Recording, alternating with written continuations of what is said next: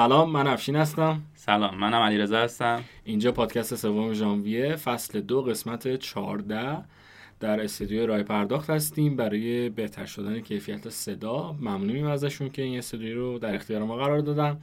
سال نوتون مبارک. سال 1401 سال نوتون مبارک. ان که اتفاقات خوبی رو تو این سال داشته باشید و پر از موفقیت و سرشار از پول و برکت و آره. سلامتی مهمتر از زمین سلامتی. ایشالله که شاد باشید. البته ما داریم توی اسفند 1400 ضبط می‌کنیم. لباستون معلومه. آره. ولی این قسمت توی 1401 داره پخش میشه و امیدواریم که توی 1401 اتفاقات خوبی بیفته و خوب پیش بره همه چی. ببین سال 1999 هم داشتیم می‌گفتیم که ان 1400 مثلا اتفاقات خوبی بیفته ولی آره واقعا نیفتاد. سال به سال بدتر. یعنی من آرزو سال 98 دارم. مثلا نفهمیدیم که سال نو شد. مثلا هنوز واسه سال 1400 لباس نخریدیم نه لباس که چی بگذاریم. این قسمت می‌خوایم بریم راجع به hack DAO و اتفاقات پیرامونش که تو سال 2016 افتاد صحبت کنیم و اون موقع اتریوم سال 2015 launch شده بود و توی 2016 یکی از این smart contract هایی که داشت رو اتریوم یه کاری می‌کرد که حالا علیرضا توضیح میده. یه سری حملاتی بهش شد و باعث یعنی دور و اطرافش یه سری اتفاقات افتاد که باعث شد که یه سری کارها انجام بدن community اتریوم و آدمهاش. می‌خوایم راجع به این صحبت کنیم. قبل از اینکه بریم سراغش باید تذکر بدیم که آقا ویدیو رو می‌تونید توی یوتیوب آپارات ببینید. یوتیوب آپارات رو subscribe کنید. اون زنگولش هم بزنید که notification واسهتون بیاد وقتی ما ویدیو می‌ذاریم. و like و کامنت هم بذارید برامون دیگه. تنها کمکی که شما می‌تونید به ما بکنید انتشار این پادکست به آدم های دیگه است. با like کردنتون باعث میشه که الگوریتم یوتیوب ویدیو رو بیاره بالا و به آدم های دیگه تو این حوزه نشون بده. حمایت مالی هم اگه می‌خواین از ما بکنین توی سایت جنسیس پادکست می‌تونید توسط رمز ارزها چهار تا آدرس گذاشتیم اونجا که می‌تونید به ما donate کنید. خب. شما گرم و جای یزدان و آره. خالی صندلیاشون رو نداشتیم آره. اگه قسمت 13 رو دقت بکنید همین صندلیا بود ولی الان 14 اونا رفتن ما داریم زد. ما داریم زد. آره. خب علی رضا بریم سراغ مپس یه فرمون دستتون قربان شما. تا 17 ژوئن سال 2016 فقط یک اتریوم وجود داشت و همه چی خیلی کلو بلبل و قشنگ بود. اتریوم داشت رشد خودش رو می‌کرد پیشرفت داشت می‌کرد. هر واحد اتریوم هلوش 21 دلار ارزش داشت تا اینکه یه اتفاقی رقم خورد که کلا شبکه رو به هم ریخت و اصلا کل کامیونیتی بلاکچین رو توی شوک برد. و بعدش هم تصمیمی گرفتن که اصلا اون هم خودش تصمیم عجیبی بود. اول می‌خوام در مورد خود داو صحبت بکنم که داو چیه؟ داو به معنی سازمان خودگردان غیر متمرکزه Decentralized uh, Autonomous Organization. حالا به چه معنی؟ فرض کنید که یه سازمانی داریم که اون مدیر یا رئیس اون سازمان نمی‌تونه زور بگه. تمام افرادی هم که تو اون سازمان یه سمتی دارن و دارن کاری انجام میدن به صورت مساوی حق رأی دارن و می‌تونن توی تصمیم گیری ها شرکت بکنن. در واقع DAO یک smart contract خیلی پیشرفته است و یه توکنی داره توی خودش که توکن حاکمیتی یا governance token هست در واقع. و یه ویژگی دیگه هم داره اینه که شما می‌تونین اونجا یک سری پروپوزال ارائه بدید و زمانی که شما پروپوزال ارائه می‌دید اونهایی که اون توکن governance token رو دارن می‌تونن بیان رای گیری بکنن که آیا این پروپوزالی که دارین ارائه میدین خوب هست یا خوب نیست؟ اگر رای بیاره اعمال میشه اگر رای نیاره رد میشه. حالا توی کارهای مختلف توی سازمان های مختلف با روی کرده مختلف پروپوزال های مختلف تا ارائه بده. پس سه تا اساس هستش که می‌تونین شما متوجه بشین که این مثلا پلتفرم یا این برنامه یک داوه یکی داشتن قرارداد هوشمند یه دونه داشتن توکن حاکمیتی و یه دونه داشتن امکان ثبت پروپوزال. چند تا پروژه معروف هست توی حالا پلتفرم داو یکیش مثل یونی سواپ که توکن حاکمیتی داره به نام یونی که دارندگان توکن می‌تونن نظر خودشون رو در رابطه با مسائلی مثل کارمزدها، آپدیت ها، قوانین حالا صرافی Uniswap و اینا بیان رأی بدن. یا مثلا یه پلتفرم دیگه هست به نام MakerDAO که یه پلتفرم وامدهی ارز دیجیتاله که دو تا توکن داره. یه توکن DAI داره که یه stablecoin ه. و یه دونم توکن Maker که توکن حاکمیتیشه که شما می‌تونید با این توکن Maker توی تصمیم گیری های مثلا مربوط به کارمزد و حفظ ثبات شبکه و نرخ سود و حتی تعطیلی اضطراری پلتفرم اینا بیان مثلا نظر بدین رو رأی بدین اینجا حتی می‌گفتن که یه داوی ما داریم که اون خود بیت کوینه یعنی قدیمی ترین داو خود بیت کوین می‌تونه باشه. چرا؟ چون اولا که غیر متمرکزه دسته هیچ نهاد حاکمیتی نیست یعنی کسی نمی‌تونه زور بگه. می‌تونین پروپوزال ارائه بدین همون بی پایی که مثلا میان ارائه میدن و بعد میان در مورد اینا رأی گیری می‌کنن. توی soft fork هایی که بیت کوین داره مثلا مثلا اون Taproot که میومدن پرچم بلند می‌کردن میان رأی گیری می‌کردن. به حال این هم نوعی DAO ه. ولی طبق تعریفی که وجود داره که آقا حتما باید smart contract ی باشه دیگه حالا بیت کوین رو جز این نمی‌دونن. ولی کماکان یه عده طرفدار اینن که بیت کوین کماکان چون اون BIP ها توی GitHub داره گذاشته میشه و رأی گیری میشه دیگه. آره. تو smart contract ی نیست. داره سال 2016 می سال 2016 یک یه سوال علی رضا ببخشید وسط حرفت. تا اینجا داشتی کلیت تعریف داو رو می‌گفتی. بله. مثلا داو چیه و چیکار می‌کنه و این حرفا. بله. اوکی. حالا می‌خوای بری سراغ اون هکه؟ بله خواهم سراغ هکی که باعث شد که یه بلای سر شبکه اتریوم بیاد تو شور کارش. یه نکته این فقط من بگم.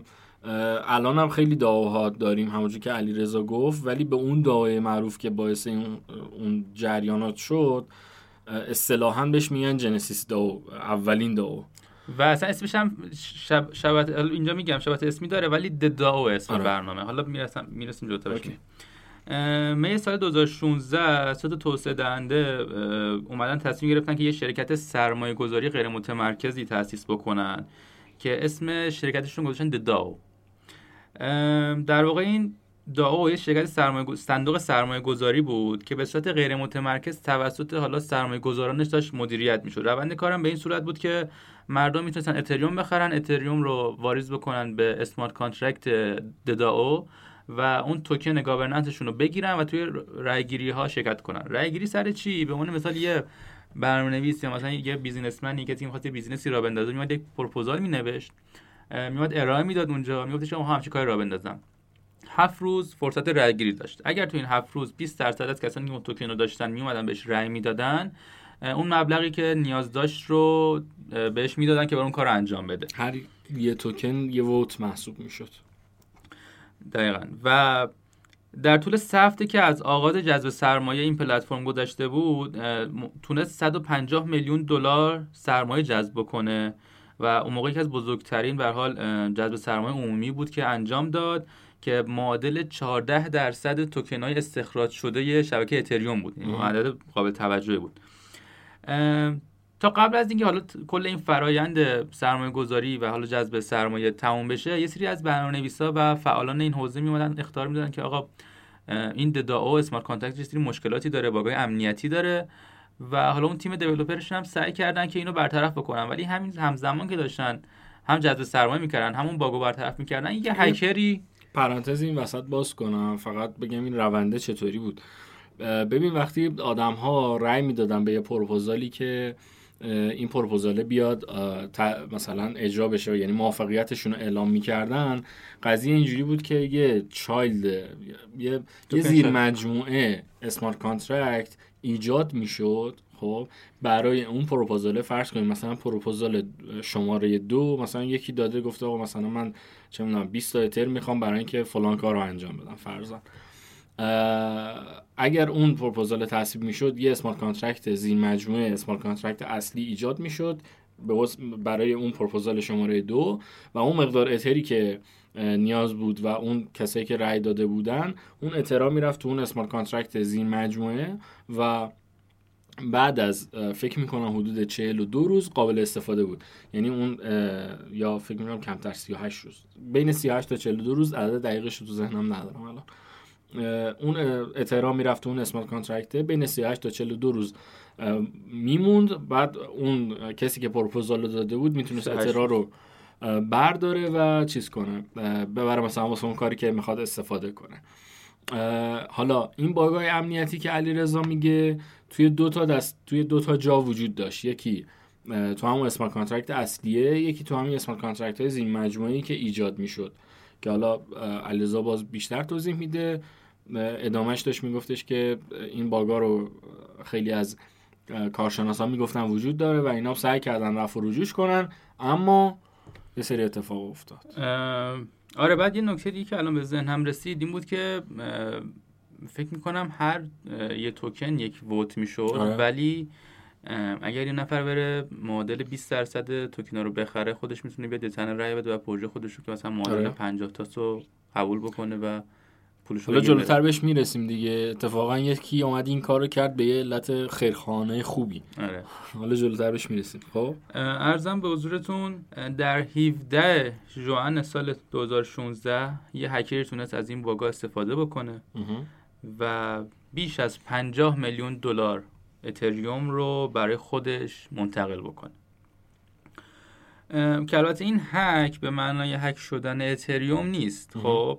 ولی اونقدری سر و صدا کرد و اونقدری حالا از یعنی بزرگ بود این همچین هکی که همه رو تو شک برد. و می مثل چی اونه افشین مثل اونه که یه بچه ای مثلا دست کنه تو پیرزه برق و مثلا برق یه روستا بره. بعد مثلا از اداره کل مثلا برق و اینا بیان برق روستا رو بس کنن. یه بچه مثلا کار کرده ولی ببین چه فاجعه آره. وجود آورده. اینجا هم تقریبا همینطوره. واسه اتریوم هم بد بود دیگه. اتریوم سال 2015 رو افتاد و تازه داشت کار می‌کرد. قیمتش بالا می‌رفت و مثلا قابلیتاش در میومد و یه خورده همه ذوق و شوق داشتن و همه داشتن کار می‌کردن. تو 2016 این اتفاق افتاد. یعنی واسه خود اتریوم هم خیلی بد بود. اصلا قیمتش از 20 دلار شد 12 دلار سر آره. این اتفاقا. حالا به حال اینا 28 روز فرصت داشتن که بیان یه اقدامی انجام بدن. این همون عددی بود 28 روزی بود که فرصت هست تا اون اتریوم ها آزاد باشه واسه این بنده خدا هکر خب من قبل از اینکه بری سراغ این این تیکه رو بگم. باگه چی بود؟ باگه این بود که توی smart contract ببین قضیه اینجوری بود که شما باید توکنت رو می‌دادی و اتریوم رو دریافت می‌کردی. خب؟ بعد اینا اومده بودن چیکار کرده بودن؟ به جای اینکه اول توکن رو بگیرن بعد اتریوم رو بدن توی کد اول اتر رو داده بودن بعد توکن رو میسوزوندن می‌گرفتن. خب حالا اون هکره اومده بود چیکار کرده بود؟ اون bytecode ی که تا زمانی که تو اتر رو می‌گیری و اجرا می‌کرد و هی پشت هم پشت هم اجراش می‌کرد. خب قضیه از این قرار بود که توی می‌گفتی آقا من یه توکن دارم به من مثلا چه انقدر اتر بده خب بعدا می‌گفت باشه. اول تو اتر رو بهت می‌داد بعد توکن تو ازت می‌گرفت. دوباره تا بیا توکن تو ازت بگیره state contract عوض نشده. دوباره اون درخواست می‌داد پشتم پشتم درخواست می‌داد میگه باز من یه توکن دارم اتر بهم بده. اینجور تونسته بود خالی کنه. حدود 50 میلیون دلار خالی کنه. یه کار جالبی که کردن یه هکر کلاه سفید و کامیونیتی همین دو کاری که کردن و جالب بود. توی پرانتز باز بگم آقا هکر کلاه سفید با هکر کلاه سیاه دو تا دو نوع داریم سیاه و سفید. فرقشون اینه که اون هکر کلاه سیاهه حالا اسپوزاریش اینجوری بوده بوده دیگه. هکر کلاه سیاهه میره یه سامان یه جایی رو هک می‌کنه به قصد سود بردن و دزدی کردن. هکر کلاه سفید میره یه جایی رو هک می‌کنه به قصد اینکه باگ امنیتی رو نشون بده و بعد مثلا خودش هم معرفی می‌کنه میگه من بودم انقدرم پول برداشتم بیا این پولم پس میدم. این باگ امنیتی رو دارید. کلا خاکستری هم داریم ما ترکیب خاکستری آره. نمی‌دونستم. داریم. عشق بکنه. میاد اعلام می‌کنه. نکنه. به مودش بستگی داره. آره. یه هکر کلا سفید و community اومدن چیکار کردن؟ بقیه صد حدود 100 میلیون دلاری که مونده بود و خالی کردن. چطوری؟ خب ببین شما فقط در یه صورت می‌تونستی از این smart contract DAO اتر برداشت کنی. در این صورت که یه پروپوزالی داشته باشی و اون پروپوزال به رأی گذاشته شده باشه مثلا 20 درصد یا بیشتر بهش رأی داده باشن خب؟ خب فقط در این صورتی که تو می‌تونی اتر دریافت کنی از اون smart contract. این هکر کلاه سفیده اومد نگاه کرد آخرین پروپوزالی که الان در جریانه مثلا 20 درصد رأی داره و یه روزم مونده رأی گیریش تموم شه. یعنی 6 روز بوده یه روز مونده تموم شه. اومد با community هماهنگ کرد. اون چیز خودش رو اون پروپوزال رو از بین بردن نه اینکه خود کل پروپوزالو. منظورم که context ش عوض کرد. اون خود اون پروپوزال که میگه آقا مثلا من می‌خوام سرمایه‌گذاری کنم تو فلان جا اونو برداشتن به جاش پروپوزال به جاش این context این هکر کلاه سفیده نشست اونجا و در نهایت اون یه روزی, یه روزی که مونده بود تا این فرصت رأیگیری تموم بشه تموم شد و در نهایت همه پول ها رو هکر کلاه سفیده با همون باگ امنیتی برداشت کرد برد یه جای دیگه. یعنی کل smart contract 150 حدود 150 میلیون دلار بود. 50 میلیون دلارشو اون کلاه سیاهه دزدیده بود. حدود 100 میلیون دلارش هم هکر کلاه سفیده اینجوری خالی کرد که دیگه دست اون هکر کلاه سیاهه نتونه بیفته. یعنی پروپوزال رو می‌تونستن خیلی راحت عوض کنم و که مثلا من به جای که یه میلیون دلار بخوام 100 میلیون دلار ببین تو اگه با community هماهنگ باشی می‌تونی این کار بکنی دیگه. چطوری؟ ببین یه سری حق رأی و توکن دیگه. تو اگه حق رأی زیادی داشته باشی و پشتت باشن می‌تونی از این کارو بکنی. خب این اصلا حالا باز میشه اینو به عنوان یکی از مشکلات داو مطرح کرد که آقا اینجا با سیستم کپیتالیسم وجود داره. اونایی که پول زیادی دارن می‌تونن حق رأی زیادی بخرن. داشته باشن و پروپوزال خودشون رو ببرن جلو. این یه سری مشکلاته. ولی این هکر کلا سفیده اومد از همین داستان استفاده کرد با اینکه به خاطر اینکه contract خودش رو بشونه جای اون پروپوزال و یه روز رای گیری رو هم صرف کنه و کل پولو بکشه بیرون که دست اون کلاه سیاهه نیفته. درست. به حال طرف اومد 5 میلیون دلار درخواست کرد که برداره و این برداشته 28 روز طول می‌کشه تا مثلا اون smart contract تایید بکنه و آزادش کنه. اینا 28 روز وقت داشتن که بیان حرکتی انجام بدن. اومدن با کمک حالا خود community و برنامه‌نویسی خود اتریوم گفتن که آقا چیکار بکنیم چیکار نکنیم؟ سه تا راهکار داشتن. یا اینکه می‌گفتن آقا ما هیچ کاری نمی‌کنیم. چون کد همون قانونه و نمیشه دستکاریش کرد و دیگه اتفاقی که افتاده و نباید به بلاک چین دستی زد. یا اینکه بیان یه soft fork بدن یا اینکه بیان hard fork بدن. خب. soft fork اینجا به این معنا میشه که آقا ما بیایم یه آپدیتی بدیم که node ها تراکنشی که از طرف این آدم هکر داره میاد و می‌خواد این 5 میلیون تومن رو خرج کنه یا انتقال بده کسی دیگه قبولش نه. دلار. 5 چه گفتم؟ تومن. 5 میلیون دلار رو بخواد خرج بکنه نتونه. یعنی ببندنش. که خب این باعث ایجاد حملات DDoS میشه. که تو قسمت قبلی من یادم در صحبت آره. شده. یا طرف میاد مثلا تراکنش می‌زنه تا بلکه شبکه شلوغ بکنه و بلاک خالی mine میشه و شبکه رو الکی شلوغ داره می‌کنه. پس این کار نمی‌تونن انجام بدن. به خود کلا به شبکه خیلی آسیب میزنن یا این یا اینکه باید بیان hard fork بدن. که یه عده موافق این بودن که hard fork بشه. اومدن گفتن که ما از یک بلوک قبل از اینکه هک اتفاق بیفته یه انشعاب می‌سازیم اون پوله رو برمیگردونیم و اون باگش هم که باگ smart contract هم برطرف می‌کنیم و حالا میبریمش جلو. این در اصل roll back می‌کنن یه دونه میرن عقب. آره. یعنی انگار اون انگار اون اتفاق نیفتاده. که یه عده مخالف این بودن گفتن که آقا نه اصلا نباید همچین کاری بکنین کار اشتباه و کد همون قانونه و این چی بهش میگن؟ دوباره شما دارین به سمت متمرکز آره. بودن میرید و دارین اعمال زور و قدرت می‌کنید. یه ده قبول نکردن ولی یه ده افراد زیادی من قبول کردن. به حال سرمایه‌مون داره میره و حرف در نهایت این هارد فورک اتفاق افتاد. و چون خود ویتالیک که سازنده اتریوم بود و تیم develop شون اومدن پشت این fork جدید اتریوم اصلی رو یعنی اسم اتریوم رو گذاشتن روی این version جدیده و version قبلی که حالا اصلی هم بود در واقع شد اتریوم کلاسیک و حالا این اتریوم جدیده بیشتر دارن توسعهش میدن آپدیت های بیشتر داره میشه روش اون ابزارهایی که واسه حالا نوشتن قرارداد هوشمند و پردازششون استفاده میشه به‌روزتر ماینرهای بیشتری سمتش هستن. و خب این شد اتریوم اصلی و اینجا شد که یه فورک این چینی به وجود اومد. حالا یه سوالی که ممکنه برای بیننده یا شنونده های عزیز پیش بیاد اینه که آقا بلاکچین که خب قرار بود همه چی hash بشه و امن باشه و فلان و این حرفا پس چی شد؟ آیا می شود بله می شود و دیدیم که شده است قبلا. شما اگر حمایت hash rate شبکه رو داشته باشی توی شبکه می‌تونی هر کاری بکنی. خب یعنی عملا اگر یه کاری بخوای بکنی که کل شبکه حالا فرضا فرضا 80 درصد 90 درصد شبکه پشتت باشن می‌تونی اون کار رو انجام بدی. توی این hard fork اتریوم کلاسیک و اتریوم هم تقریبا 85 درصد شبکه با این hard fork موافق بودن 15 درصد مخالف بودن. و اینا رفتن hard fork کردن. یعنی چی؟ یعنی اون بلاک فرضا چم... توی بلاک یه میل یه میلیون 920 هزار بود اگه میلیون 920 هزار. آره. تو اون بلاک اومدن این کار رو انجام دادن. فرض کنید که اگر نمی‌کردن هز... توی بلاک یه میلیون 921 فرضا این حکه اتفاق افتاده بود دزدی شده بود. اینا اومدن چیکار کردن؟ گفتن ما 921 رو قبول نداریم. یه دونه برمیگردیم عقب از همون 920 هزار شروع می‌کنیم. یه میلیون 920 هزار شروع می‌کنیم. هزار تا تو برگشتی عقب. ها؟ یه آره 920 آره. هزار و یک. آره. هزار تا برگشتم آقا 920 920 هزار و یک. نه. ها؟ یک میلیون 920 هزار و یک. آره. یک میلیون 920 هزار و یک بود. فرزن این حکه بعد یه دونه برگشتن عقب گفتن آقا ما یک رو قبول؟ نداریم.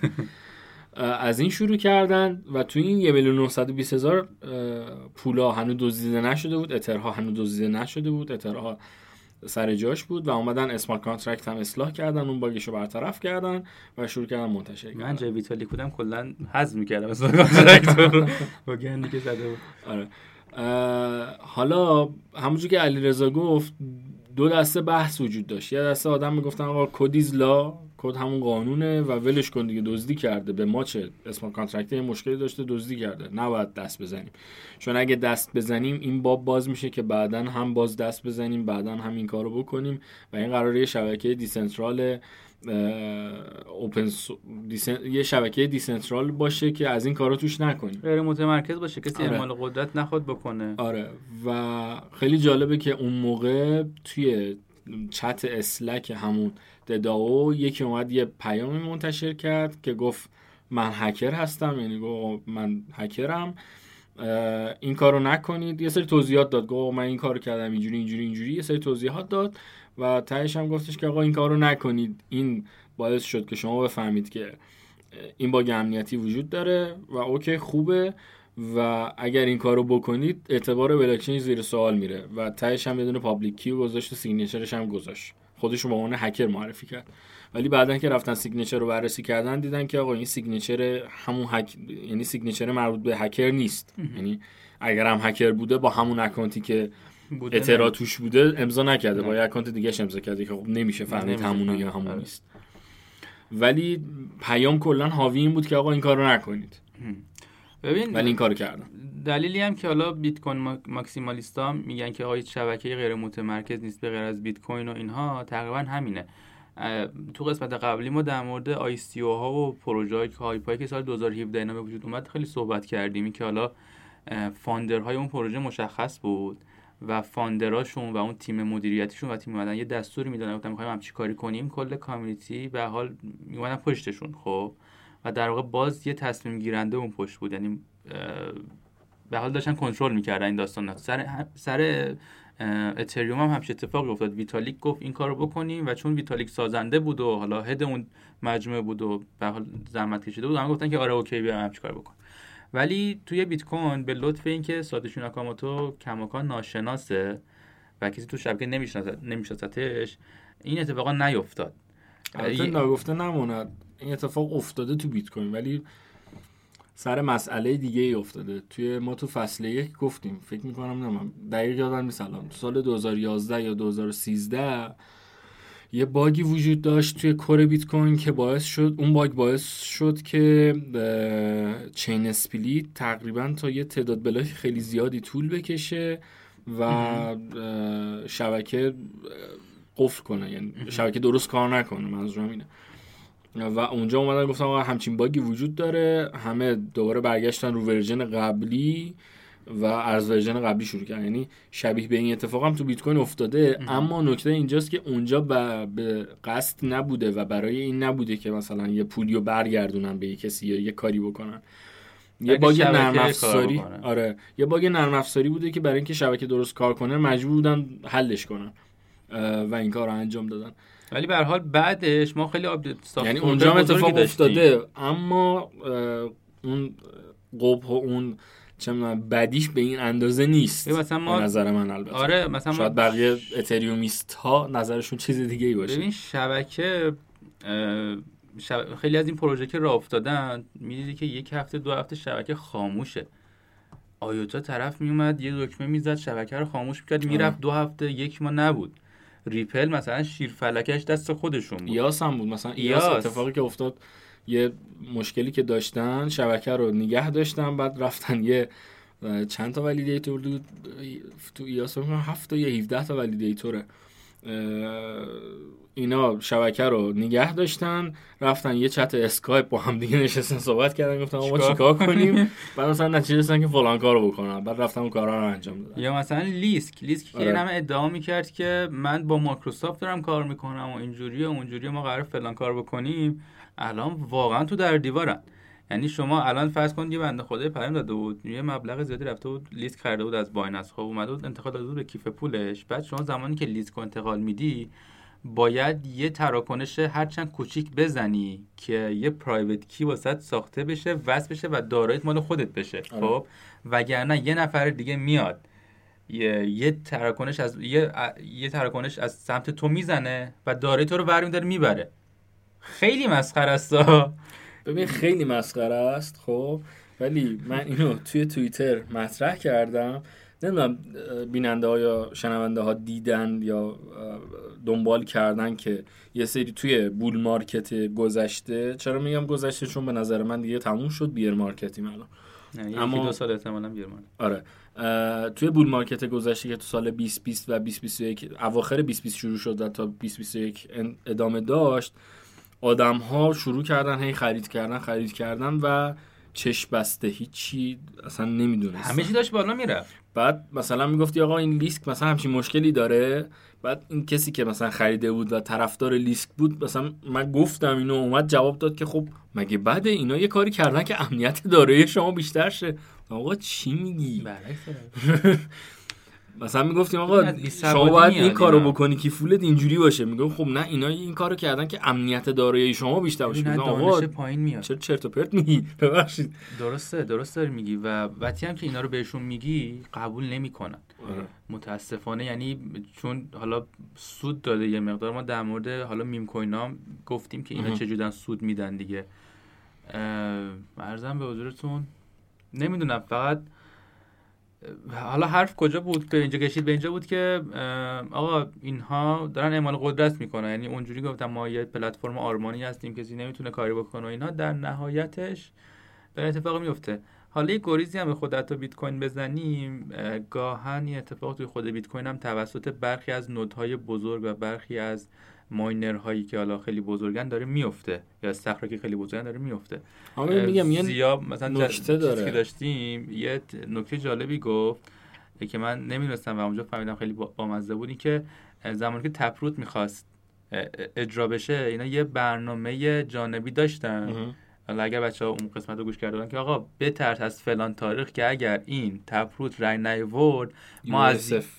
ما. از نودهای مرجع و بزرگی که تراکنش زیاد داره باشون تبادل میشه یه کاری می‌کنیم که شما دیگه نتونی اصلا دسترسی داشته باشی به از بلاک ها و ماین بکنی ما دیگه نمیپذیریم چیزی که ماین کردی رو. پس بیا رای بده. یعنی باز. زوره هست. نکته اینجاست که اون چیزی که ما توی قسمت اکس راجعی صحبت کردیم بحث UASF بود دیگه. اگه دوستان رجوع کنند به اون قسمت قسمت سه بود نه پنج اینا بود. پنج بود فکر می‌کنم. حالا یه نگاه بکنید مشخص میشه. رجوع کنید به اون قسمت م- تو اون قسمت راجع به UASF اتفاقا صحبت کردیم که آقا UASF درسته که node ا میان این کارو می‌کنن اما اگر حمایت hash rate داشته باشن یعنی hash rate زیادی حمایتشون بکنه خب؟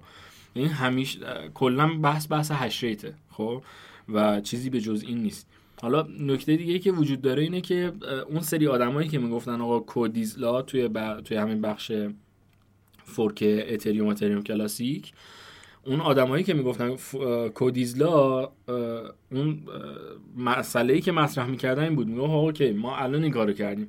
پس فردا اگر یه دولتی اومد گفت آقا مثلا شما باید این پول این اکانت رو برگردونید بگیرید ازش چون مثلا این اکانت تروریسته این اکانت دسته تروریسته اون وقت چی؟ یا میگفتش که اگه ما اولین بار یه بار این کار رو انجام بدیم دیگه این مسیر باز میشه که بعدا دولت ها بیان بهمون گیر بدن این کار رو آره. بکنید. چه هم سازمان های بزرگ به اون فشار بیارن اونایی که پول زیاد دارن فشار بیارن بگن این کار رو بکنید. و این خوب نیست. حرفش این بود. حالا توی بیت کوین اتفاقی که افتاد میگم اون سال 2011 یا 2013 که دقیق یادم نیست کدومشه اتفاقی که افتاد سر این نبود که پول یکی رو برگردونن. سر این بود که شبکه رو یه کار کنن باگ باگ نرم افزاری شبکه رو درست کنن که شبکه درست کار کنه. نشون به اون نشون هم که سال 19 فکر می‌کنم بود که بایننس هک شد سیزد اومد یه یه چیزی انداخت. البته خودش هم ننداخت. یکی بهش گفته بود و داشت صحبت شکل می‌گرفت که آقا بایننس که هک شده بیایم چیز کنیم. 4000 تا بود؟ یادم نیست چقدر بود ولی 40 میلیون دلار بود, بود. آره. بود. می‌گفتن آقا بیایم بیت کوین رو rollback کنیم پول رو از دست چیز در بیاریم. این بیت کوین رو از دست هکره در بیاریم که یهو سر صدا بالا گرفت و که آقا چرت و پرت نگید این چرت و آره. پرتا چیه؟ که CZ هم دید اگه بخواد مثلا بره سمت اینور حمایت کنه اینور رو و خیلی بد میشه واسش و نکردن این کار رو دیگه کلا اون صحبت هم بستن. آره. پول مردم ولی داد. یه صندوق آره خودش پول داد. خب، پول داره دیگه واقعا. الان یکی از من شدن جدا 50 تا 20 تا پول داره برتر دنیا شده. آره. تو اصلا 2017 18 اکسچنج شروع شد دیگه. 2017 بود. ارزم با حضورتون که خب حالا ادامه اتریوم کلاسیک. چه اتفاقی افتاد؟ شبکه دو تیکه شد. یه دونه شد همون اتریومه که داشت راهش رو ادامه می‌داد و 85 درصد اون سمتی بودن. رفتن اون سمت اتریوم. 15 درصد که نظرشون این بود که آقا code is law اومدن اتریوم کلاسیک رو تشکیل دادن. یعنی بخوایم درست بگیم این اتریوم کلاسیک fork یعنی اتریوم کلاسیک مسیر اصلی و ادامه داد رفت. اتریومی که الان ما می‌شناسیم یه fork شد جدا شد. خب؟ ولی مرسوم معمولا چیزی که fork میشه اسمش یه چیز دیگه میشه ولی تو اینجا باید برعکس بود. بود. اون چیزی که fork شد اسمش همون اتریوم بود. اون چیزی که راه اصلی داشت ادامه می‌داد شد اتریوم کلاسیک. من میترسم اتریوم دو هم بشه اتریوم این بشه اتریوم یه مثلا صفر هم چیزی. آره. این اتفاقی بود که توی هک DAO افتاد و از اونجا اتریوم اتریوم کلاسیک از هم جدا شدن. و من فکر می‌کنم بیشتر به خاطر این بود که خود اتریوم تازه مثلا سال 2015 راه افتاده بود آه. و این داشت این هک تاثیر marketing ی بدی میذاش روی اتریوم یه سال دقیقا بعد از حدود یه سال بعد از اتریوم بود. 14 درصد دارایی مان شده از این می‌رفتی آره. و شاید کار رو واسه اتریوم موقع سخت می‌کرد. نمی‌دونم. آره. توی جهان موازی احتمالا اتریوم کلاسیک کماکان داره کار خارج آره یا مثلا توی جهان موازی این فورک اتفاق نیفتاده و مثلا اتریوم رفته جلو اعتماد بهش کم شده و کلا نابود شده. نمی‌دونم. ولی به شخصه علاقه من خیلی به مونرو نزدیک. ببین مونرو نمی‌دونم گفتی در موردش نه ولی یه قسمت آره یکی دو قسمت بعد بخوام بگم ان خودت صحبت می‌کنی عزیزم.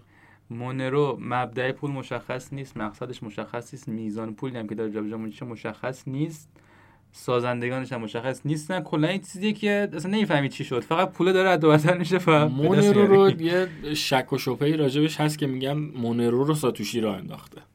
چرا؟ چون سال 2010 که ساتوشی بیت کوین رو ول کرد و به گوین اندرسون گفتش که آقا یه ایمیل زد گفت آقا همه چی دست تو من دارم میرم. گفتش من می‌خوام برم یه پروژه دیگه ای شروع کنم. و موقعی که مونرو را افتاد از اون والت هایی که توی سالهای 2009 و 2010 ماین کرده بودن یه مقدار خوبی بیت کوین دونیت شد به تیم مونرو. خب؟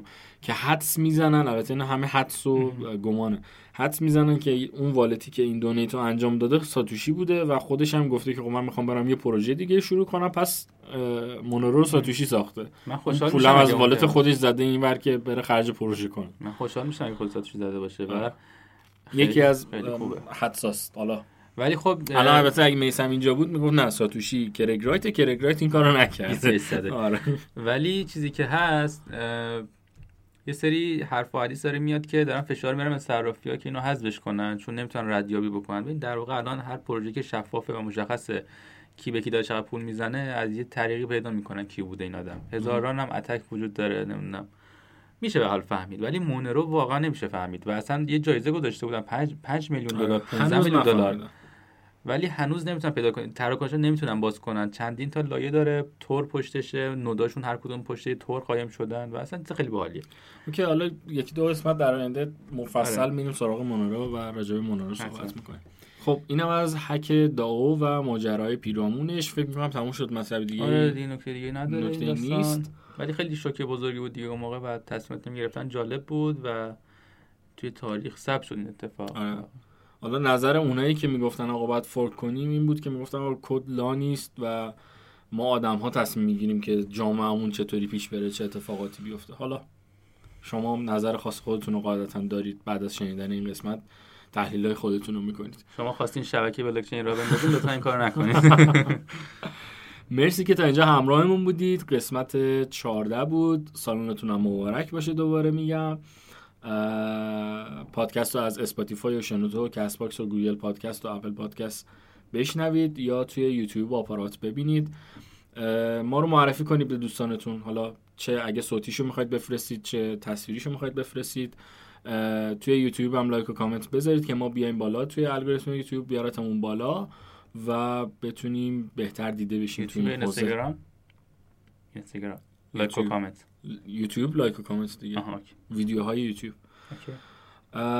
من دیگه صحبتی ندارم. شاد و خندون باشین. donate هم کنن خوشحال میشیم. باعث هم که علاوه بر حالا ما سعی کردیم صوت رو بهتر کنیم. الان بتونیم تصویر رو هم کیفیت ببخشیم. یه ذره فضا رو آره ببینید شما donate که می‌کنید هرچی بیشتر دونیت کنید باعث میشه کیفیت این پادکست بهتر بشه. چون با پول دونیت قاعدتا من و علی رضا و پرهام و یزدان نمی‌تونیم گذران عمر کنیم. ولی هر پولی که از دونیت به دست بیاد قاعدتا خرج پادکست می‌کنیم و باعث میشه که کیفیت پادکست و ویدیوکست بهتر بشه و کارهای متفاوت دیگه پادکست انجام بدیم. روز اول ما تلاش یعنی شما که استارت زدیم بهش من اضافه شدم تلاش کلا این بوده که یه پادکست مردمی باشه واسه خود مردم و بتونیم اطلاع رسانی بکنیم و واقعا دنبال کسب درآمد خاصیتش نبودیم. آره. یعنی واقعا اگر دونیتی بشه کمکی بشه قطعا خرج همین آره. پادکست میشه. اصلا ما حساب جدا واسهش گذاشتیم که تمام خرج خرج و مخارج خودش بیاد کیفیت کیفیت کار بالاتر بره. مرسی که همراهمون بودید. قربان شما. خدافظ علیرضا بودم. افشین بودم. خدا نگهدار. خدافظ